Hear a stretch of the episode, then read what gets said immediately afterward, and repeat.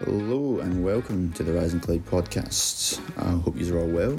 My name is Cameron Macpherson and I will be your host for today's episode. On today's episode, we will be chatting with Dr. Chris Keefer. Chris is, among many things, he is a nuclear campaigner as part of Doctors for Nuclear. He's also an emergency physician in Ontario, Canada. And he's also the host of his own podcast, the Decouple Podcast, in which he assesses the energy sources used and employed throughout the throughout the world, um, and kind of talks to a lot of experts there um, with kind of nuclear focus, um, kind of basically talking about the future of our planet from an energy perspective. Um, so yeah, a lot of his work there did inspire uh, this this podcast. So you know, go check that out already if you've not. Uh, I really enjoyed today's episodes. I found it really engaging and insightful. You know, hearing Chris kind of demystify a lot of the a lot of the misconceptions that, that surround nuclear. Um, so you know, I hope you enjoyed it too. So so let's get into it. So here's my chat with Dr. Chris Keefer. I remember, you know, talking to you at COP and how I think the kind of whole avenue of nuclear is really like interesting and kind of obviously everyone's aware of it, but not everyone's aware of the kind of utilization potential of it. So if you give me just give a bit of background of yourself and kind of how you got involved in the in the discourse of uh, the climate emergency, um, I think mm-hmm. that'd be a good place to start. Sure, sure. yeah, so um, I'm Dr. Chris Key I'm an emergency physician uh, based in Toronto, uh, in Ontario, Canada. Um, had the pleasure of meeting you at COP26. And how did I get into nuclear energy? I mean, if if you'd met me 10 years ago and told me, you know, what I would be up to, spending a ridiculous amount of my time outside of my job on this file, I wouldn't have believed you. Um, I have a history in activism surrounding uh, Indigenous and refugee healthcare, uh, labor struggles, that kind of thing. So, very much a creature of the left. Uh, still am, uh, which some people might find strange because um, sometimes you know political valencies get attached to technologies, which is bizarre. But there you have it. Um, my son was born three years ago, and I feel like um, in this unique time in history, people ask themselves that question a lot around the around considering having kids or when they have a kid you know is this is this a good idea you know? And there's there's certainly a lot of people saying hey don't have kids because of the climate emergency et cetera. So something i wanted to inform myself about and you know with climate change the more that you learn and the more you read about it um, the more concerned that you get the more alarmed that you get. Um, but i wasn't um, content with just being you know a bore at parties and sharing all of my my recent research in terms of how screwed we were. I wanted to really stay optimistic or at least stay solutions focused. Um, and so I, I, applied, I guess, a couple things from my my medical training, um, in, in terms of how I how I saw the problem. Um, so one is one is triage, um, and that's what we do And I guess you guys call it accident and emergency, uh, but in emergency medicine every day, you know, especially if there's uh, you know a big uh, big wreck or a, you know a mat we call a mass casualty event. We don't really have school shootings here in Canada, but um, you know things of that order. You need to marshal all of the available resources you have um, to the greatest benefit um, of the greatest number of patients, and you have to make some split decisions um, and really optimize your your resource utilization. Um, the other one, um, the other rubric that we are trained with uh, as doctors, I'd say in the last 20 years, is uh, this rubric of evidence based medicine. And it really involves um, gaining what we call critical appraisal skills. So, learning how to read the scientific literature with a very skeptical eye um, and basing one's conclusion in quality evidence, um, not just sort of appeals to emotion or, or, other sort of tools that we see so much of in terms of the discourse around climate and solutions. Um, and this led me into uh, investigating solutions and really um, seeing what what has worked and, and what has not been working um, in terms of this uh, generational challenge that we face. Um, and you know, coming from where I am here in Ontario, um, I found that my own backyard um, actually has a world-class decarbonized electricity grid, um, and it was fascinating to me to learn that we'd done that with nuclear energy. Um, so we used to have about 25% of our grid powered by coal. Um, we achieved the greatest greenhouse gas reduction in North American history by replacing that coal generation with with nuclear energy. Um, we used to have 53 smog days a year in the city that I live. We now have zero. Um, so there's a bit of a lived experience, and I hadn't been aware of it at the time because I, I, wasn't paying attention.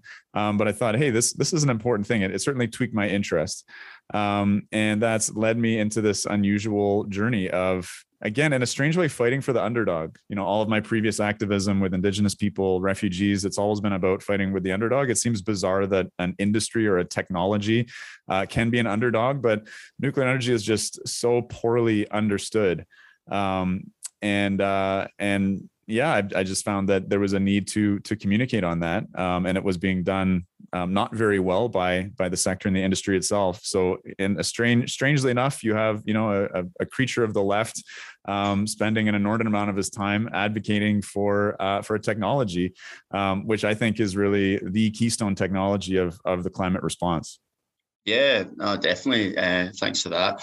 I think because most people would have a kind of general idea of nuclear as being this really big, kind of grotesque plant that takes a lot of space and time and is, is very dangerous. But I think what, from my kind of brief research, is the kind of future of nuclear is these uh, small modular reactors or SMRs. Would you be able to mm-hmm. um, give a bit of background on these and how they could maybe um, they could maybe be used going forward? Yeah, I mean, the aesthetics question is very interesting. Um, I actually was able to visit Hunterston B while I was uh, at Glasgow at the climate event. Um, and it is a big facility, it's a big building, right? It generates an obscene amount of power. Right. If you were to to try and generate that kind of power with any other source of electricity, the environmental impacts are are enormous. Um, so nuclear energy is, is very dense and concentrated. It's also very clean. I mean, there's no air pollution coming out of Hunterston B. There's fields full of sheep grazing, kind of right up to the plant boundary. Um, you know, the water is clean, the air is clean. It's it's an interesting place.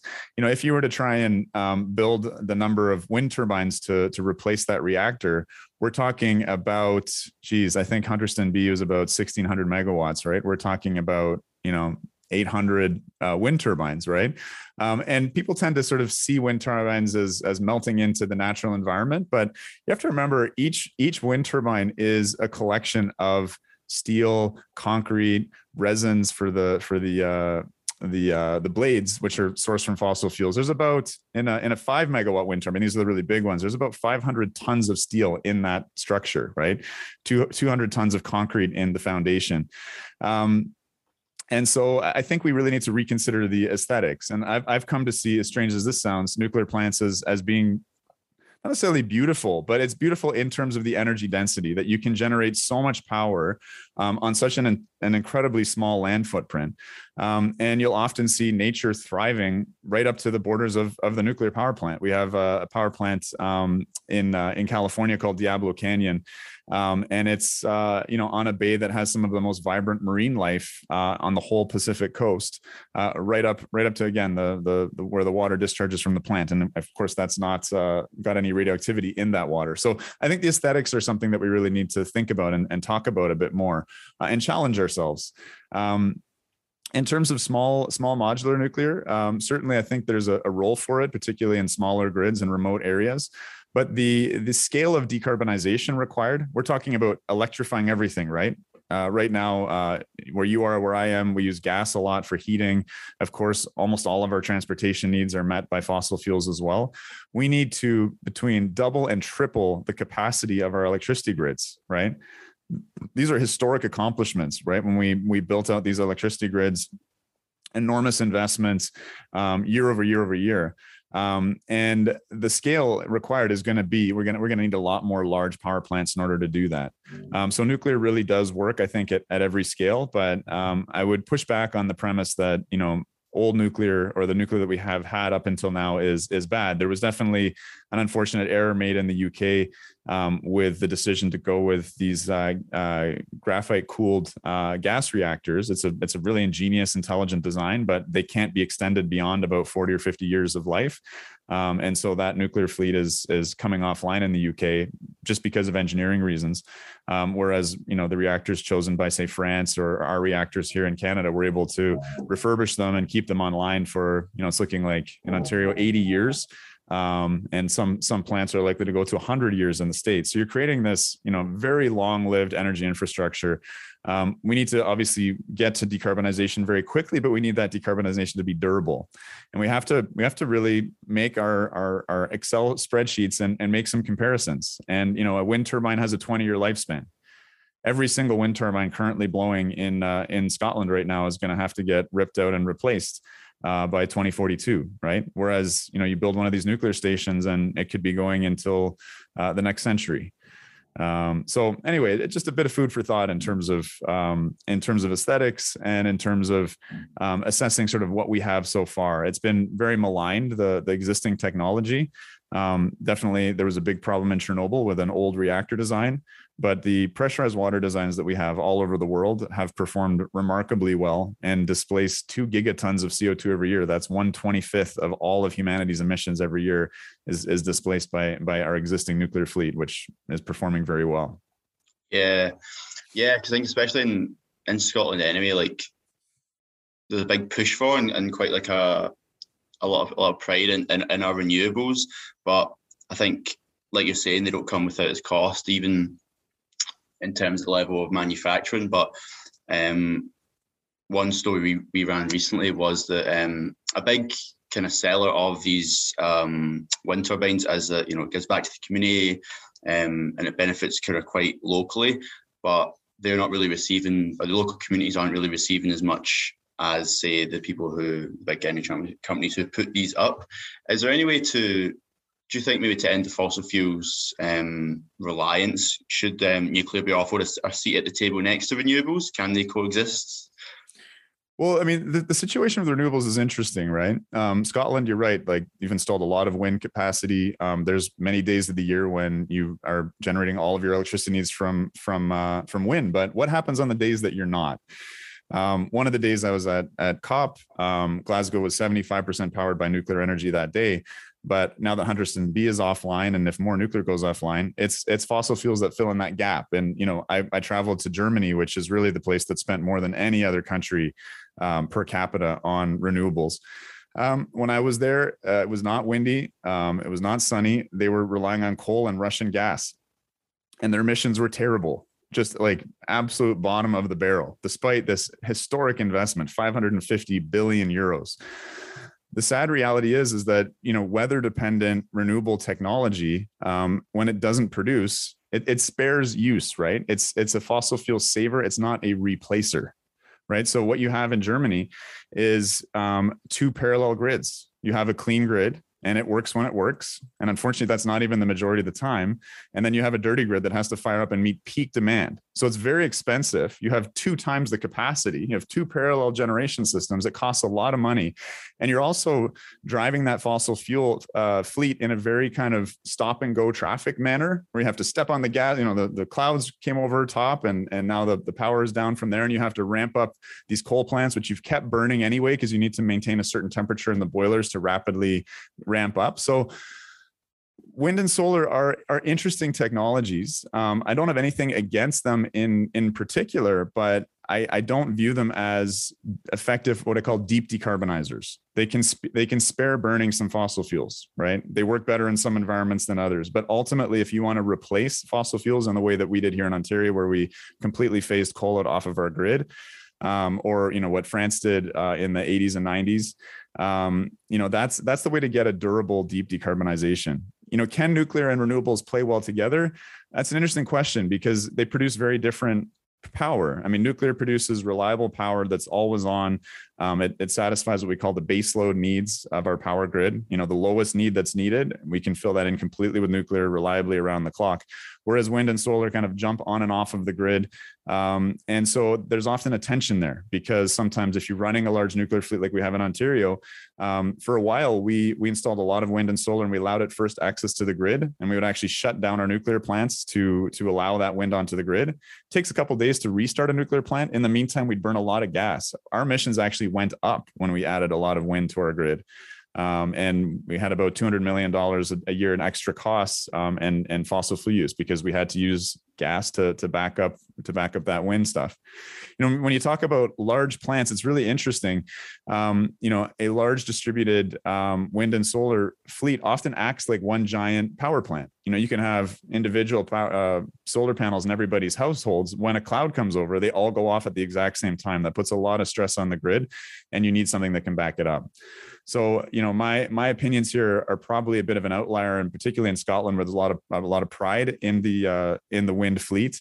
Um, but again, the other thing I'd really point to is, you know, what's the what's the benefit to the community? Hunterston B provided hundreds and hundreds of really high quality, permanent, intergenerational jobs. You know, unionized good work for people um, there was a move to try and build um, some parts of the wind turbines in Scotland, not not the fancy stuff, right? Not the high engineering uh, stuff inside the the gearboxes of the nacelles on these wind turbines, but just just rolling the steel for the towers.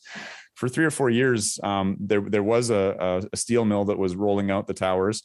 Um, it got offshore to Vietnam quietly about four years in because you can be outcompeted there. Um, nuclear tends to develop a local supply chain um, and a local workforce, and, and it supports communities intergenerationally for you know 60, 70, 80 years, depending on how long you keep the plant around. Um, so there's some real stark choices to be made. And what I would urge people is just not to make those choices based off of aesthetic considerations or, or sort of, well, it's the wind, it's natural, that feels good. Set yourself some objective measures you know? So we want to have the lowest carbon grid possible. We want to use as list as we want to phase out fossil fuels as much as possible. We want the best jobs you know in our area. Um, we want to preserve the scenic beauty of you know the scottish highlands and coast. You know set those as your objectives. Don't pick a technology but then see which ones match rather than sort of going on a, a kind of gut feeling. Yeah.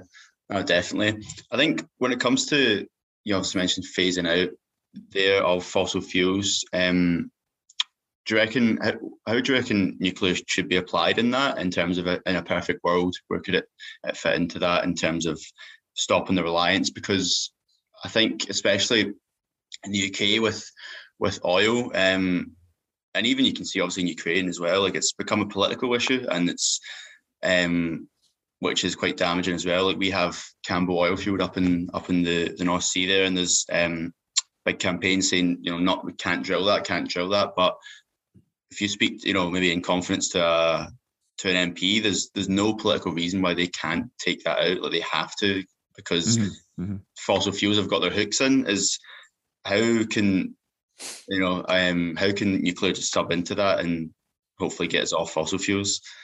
Well, I mean, fossil fuels have their hooks in for a reason, right? It's a lot of people will talk, especially in climate circles, they'll sort of compare fossil fuels to cigarettes. Um, fossil fuels we have to admit have provided a lot of i mean you're you're in a heated house right now right? It might be quite cold where you were otherwise. Um, yeah. all of the goods that you have were shipped to you using fossil fuels. Um, you know your car your your all of the single use medical supplies you know that are made out of plastic in your hospital fossil fuel uh, originated right um, it's a pretty a pretty miraculous substance which has unleashed enormous prosperity throughout the world. Unfortunately it has this this side effect um, which is climate change which we need to act on urgently. The thing is we need to replace the services that fossil fuels supply with a source of energy that that matches that um, and what are those services? It's um, energy density, it's it's reliability, um, and and nuclear does meet and match that, and that's why it has been able to replace fossil fuels one to one, as I mentioned uh, here in Ontario or, or in France, uh, really anywhere where they're employed. And, and the key thing is to watch well what happens when nuclear is taken off of the grid. And what you'll see is that it's replaced with fossil fuels. You can't replace that reliable baseload um, always on power with a power source that that comes and goes. I mean, there's something called the capacity factor, right? Which is the percentage of the potential energy an installation could produce that it actually makes over the year, right? And in Scotland, it's good, but wind is about 40%. So 60% of that capacity is not there because the wind isn't always blowing, despite you know having having almost been blown over a few times in Glasgow. you guys have lovely weather there. Um, so you know where can nuclear step in? Um, particularly when it comes to electricity. Like it is unforgivable to be burning natural gas to make electricity, especially especially baseload electricity, right? Um, you know, the other thing I didn't mention there, fossil fuels um, and natural gas in particular are the basis of fertilizer, right? Um, 50% of the protein in you and in, in your body and my body and everybody's body on the planet comes from the Haber-Bosch process, right? This is the way that we fix nitrogen um, into ammonia fertilizers. Um, and like it or not, that's that's the reason that there's eight billion people on the planet right now. And if we didn't do that anymore, there would only be enough food for about four billion. So we're dependent on that. Hopefully, we'll find some new way to to crack uh, nitrogen. But right now, it's it's natural gas. And the idea that we're burning food in a sense um, is really unforgivable. So nuclear, the low hanging fruit is to um, build a lot of nuclear to replace fossil fuels on the grid. Um, there's other areas where that are that are very hard to decarbonize. So uh, steel making, cement are very tricky. Um, transportation um, you know we can electrify things the idea is to try and electrify as much as we can right and that again requires this doubling or tripling of our grid capacity but it also means you need an ultra reliable grid right? Because if we say okay we're done with fossil fuels that means you don't have that redundancy and backup that we've been grown so used to. That means if the grid fails the hospital goes offline the ventilators stop the dialysis machines stop. Um, it means that your water services and your lights go out you know the heat the heat goes down to zero right? So when we're talking about electrify everything, we need to do it with ultra reliable sources of electricity. And unfortunately, wind and solar are not that. We certainly can't have a, a an electrify everything grid that's based off of um, an unreliable source of electricity. So that, that's another reason why I'm I'm so bullish on nuclear. Yeah, no, I think that reliability definitely would be would be key. I think what you mentioned uh, Canada is that quite like a market leader with um, in terms of of nuclear. I'm aware you mentioned France as well. Um, I was listening to your latest podcast as well. And Finland seem to be kind of taking a, a turn for the towards nuclear with the Green Party, which might be kind of out of line with most Green parties in the in the West. That true? Yeah, no, it's it's it's very interesting. Um, you know, it, there's there's some very valid critiques of nuclear, right? Um, and particularly in the West, our most recent experiences have been that projects have been very slow to build um, and have been really over budget. Um, and nuclear is hard, right? The construction expertise that goes into making a nuclear plant is extraordinary. The skilled tradespeople involved, uh, the meticulous attention that needs to be paid to detail to something as mundane as pouring some concrete and laying some rebar, not to mention all of the other reactor internals. I mean, this is an extraordinary human accomplishment. Um, it's something that we've done and we've done quite well. I mean, it's like we've sent a, a man to the moon. That was an incredible accomplishment that almost seems, despite the you know incredible advances with SpaceX and things like that, it just seems kind of out of reach to our current generations. But you know, in country after country around the world, we've done it. You know, in Ontario, we built 20 reactors in 20 years. France, uh, 54 reactors in 15 years, um, and we've done it on budget and on time with a certain number of of characteristics there, right? So you need to have a degree of government support that helps to de-risk the capital because a nuclear power plant doesn't put any electrons on the grid for three, four, five, six years while it's being built, and you're just accruing debt. If you're getting a high interest loan like Hinkley Point um, two thirds of the final cost of that nuclear power plant are interest loans, uh, are interest payments to the the lenders of that capital right? And that's because it was EDF that raised the funds. They're a private company. Um, it was considered a riskier investment. If the UK government got behind that, issued a AAA rated bond, you'd be getting that power plant built maybe at 2%, 3% interest rate. And the cost of that power plant would be incredibly lower, right? So that's one vehicle. The other thing is that you need to have a industrialized, competent society. We have deindustrialized um, and moved, um, you know, so much of our heavy industry capacity over to China and the Far East. Um, that was done out of sort of neoliberal economic considerations, a race to the bottom on uh, environmental and labor standards. You know, you can exploit people in the environment and and get a cheaper product. Um, but that's left us really, really vulnerable here at home and we're seeing that right now in terms of the Russian aggression in Ukraine. Our ability to to sanction is limited because we've become dependent for you know basic things like energy. Um, so you know what is needed is is government support is you know a economy that's not just finance insurance real estate based um, but one that is a real economy that's good for working people that provides these intergenerational jobs um, and that has the capacity to build big infrastructure projects. We're kind of coasting on the achievements of our of our parents and our grandparents right who built so much of the vital infrastructure of our society and it's starting to crumble. And we're at a stage where we need to jump in there and and do our bit. Um, and that bit really involves, you know, doubling or tripling the grid with ultra reliable sources of electricity so that we can realistically take on climate change. It's not going to be easy, right? Um, but so much of what needs to happen is is not sort of fancy new tweaks and designs in terms of you know technology. It's it's political change. um, and it's it's recreating those conditions of you know of our grandparents where you know we had heavy industry where we had a state that was willing to make strategic investments in, in vital infrastructure and so that's a lot of what i do in terms of my my political work yeah no definitely i think mentioned a lot of good factors there i think do you reckon education's important as well with kind of i feel since it's not talked about a lot here is there a way to maybe like educate people on nuclear over in the UK or places that aren't so um, keen on it? Listen, I mean, you're not alone in the UK uh, when you say. Um, it's it's a really misunderstood uh, technology, and and I have a lot of compassion for the people that that don't like it. You know, when uh, Putin was gearing up for the uh, the invasion of Ukraine, he was testing the readiness of uh, their nuclear arsenal. And that was a little reminder that we all live under the threat of, you know, the, a madman pushing a button um, could could really end human history as we know it. That's a terrifying thought. And it's very natural that people's worries about nuclear weapons would be uh, misplaced onto nuclear energy, which, you know, my thesis is that, you know, this dual use technology on one hand threatens the world and on one hand really offers the salvation to the world when it comes to this question of energy transition and climate change. So, you know, education is a huge part of this. Um, I, I do, do I think that's going to happen in schools? Not so much. I mean, eventually it will, but it takes a long time for curriculums to change.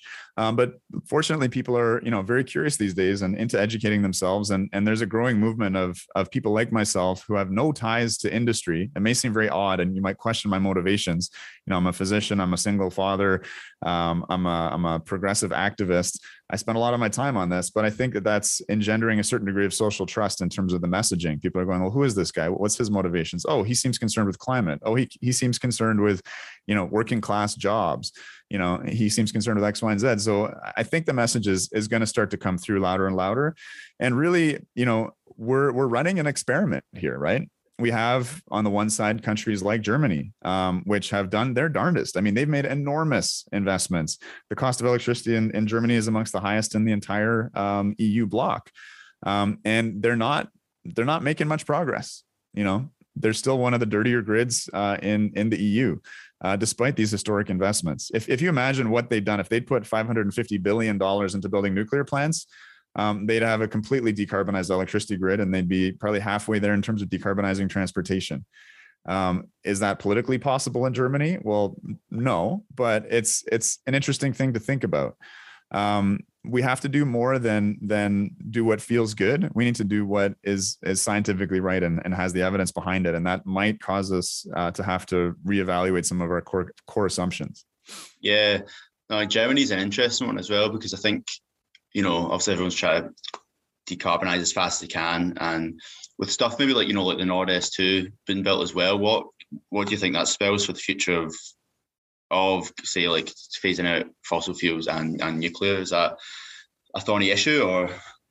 Are you referring to Nord Stream 2? Is that what you said? Yeah, yeah, yeah, yeah, yeah, yeah. I mean, so you know, it's it's interesting, right? The the one of the architects of the German nuclear phase out, uh, Gerhard Schroeder, became uh, you know one of the the people on the board at Gazprom, um, and of the Nord Stream pipeline. There's there's some really fishy politics going on here.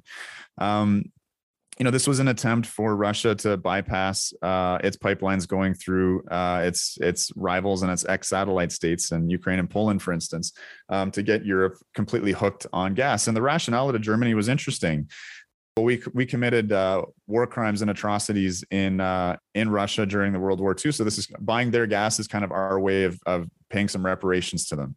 I mean, these are preposterous, and we're seeing the ways in which this is just blowing up in their faces as they literally bankroll the slaughter that's happening in Ukraine right now. So Germany and Nord Stream are an interesting an interesting question. Um, I was actually at at COP26. I met with the German spokesperson uh, for their delegation and was able to really ask them about this. You know, um, what, what's the backup plan for when the wind and solar are not not performing? Um, and he was very clear with me that um, you know coal was on the agenda. They were going to try and speed it up, but they certainly weren't going to keep their nuclear around to to make that happen any quicker. Now, obviously, this uh, Russian uh, aggression in Ukraine, uh, Germany's got itself in quite a pickle. Um, you know, the sorry, is my internet crashing again? Uh, it says it's low. I think it's kind of sort sorted out there. Oh, boy, the Germans don't want the Germans don't want me talking about. Their... yeah, yeah, yeah. You got hackers on. yeah, yeah. I mean, the the architects of the nuclear phase out in Germany, including uh, former Chancellor Gerhard Schroeder, uh, have gone on to work in Russian gas companies like Gazprom. Nord Stream 2 uh, was very a, a geopolitical play uh, by the the Russians to bypass um, their former satellite states, of which they have somewhat antagonistic relations, um, Ukraine and Poland, um, and to get Europe hooked on on uh, on its Russian gas. Um, you know the justifications are, are very interesting. Um, I've heard two Germans. One is um, that if their economies are, are tied in very closely, uh, the Russians and the Germans, there's less likely to have a war in the future. Um, and the second was that, you know uh, Germany had done some horrible things um, in Russia in during World War II, and that buying gas kind of a way of paying reparations. Um, well, we're we're seeing how that's that's spinning off. Um, and despite the unprecedented cooperation of the West to sanction Russia, uh, I mean, the pipeline is there. It's fully constructed. It's actually full of gas. They could just turn a valve at any moment. Um, you know, luckily this was a milder winter in uh, in the EU, um, and the, the, the, there's still a little bit of gas left in the reserves, um, but there's no realistic um, opportunity to to really hit Russia where it hurts um, and shut down this war by by turning off the gas valves because of the choices that were made um, to to phase out nuclear. You know, they've they've made the decisions they've made, but that that would not have been impacted in the same way and would have given them a lot more uh, geopolitical room to maneuver. Yeah, perfect. Um, got through that in the end. Um, but yeah, I think that's kind of all touched on all the bases. I think on nuclear I was I was after Chris. So um, yeah, thanks so much for for agreeing to. No, no trouble, no trouble. Yeah. Um, yeah. What have you got on for the rest of the the week or anything else coming up exciting? Oh, I, I yeah, yeah. I'm uh, just came out of a media interview before this, and then I'm going into another one in another half hour or so. Um, but things are busy in Canada. We have a um, a green bond that was just issued that excludes nuclear. Um, so I'm uh, involved in a bunch of campaigning to try and reverse that, uh, which is interesting, taking up a lot of time. But I, I meet some very fascinating people. Uh, you know, coming to COP, for instance, meeting yeah. yourself. It's uh, it's been a great journey. So yeah, good luck. Good luck yeah. with with everything. I, am a little underslept and a little rambly there. I wish I could have answered your questions in a, a bit of a tighter way. Um, oh, and no, I definitely have some some material I'm working on. Uh, I've got this S. Yeah, yeah. I think I think it's a really vital key question. Again, what I was saying there in terms of um, writing out what the goals are, and then um, really trying to impartially look at well, what are the characteristics of the uh, the technological options that we have, um, and what's what's the evidence? Let's look at what actually exists. Not sort of there's a lot of sort of pie in the sky, right? Like, oh, there's this battery and it's going to do this, that, and the other. Um, well, you have the richest country in Europe, one of the richest in the world, that is the furthest advanced on this, and their plan is to back things up with gas. So you know, yeah. and any kind of net zero framework. It's not like some battery is going to come to the rescue and miraculously balance out the uh, intermittency of wind and solar. So, yeah. Anyway. No, de- de- definitely not, man. But yeah, um, thanks so much for coming on the podcast, and um, yeah, I'll yeah. Be, be in touch, man, and hope everything goes well with uh, reversing the bond. But yeah, we'll chat okay. soon. Cheers. Bye for now. See you, Chris. Bye bye. So that was my chat with Dr. Chris Keefer. Hope he's enjoyed it. Hope he's all hope he's all learned something. I know I certainly did from chatting to him. Um, what I kind of really like about Chris is not only is he only clued up in this topic, but you know he's really articulate in, in the way he explains things. Which um, you know I'm a serial serial rambler, serial mumbler. So when anyone can get across a point in a kind of clear, concise way, um, you know I can under respect for that. Um, and if you want to if you want to check out any any further work on nuclear, then yeah, go check out his podcast, Decouple. He does a lot of amazing work over there. Apart from that, you know, just um, stay tuned with Rising Clyde, you know, at Rising Clyde. Uh, we're on Instagram, we're on TikTok. Uh, no funny dances, though, sadly, but you know, a lot of the good content. Uh, we're also on Twitter. And for articles, please visit uh, www.risingclyde.uk. You know, we're still um, we're still kind of getting off the ground in terms of in terms of support and where we want to be. So, so any any support from from you guys, if you enjoy enjoy the work we're doing, would be massively appreciated. So yeah, so apart from that, thanks for tuning in, and yeah, you know where to get us at Rising Clyde. Thank you.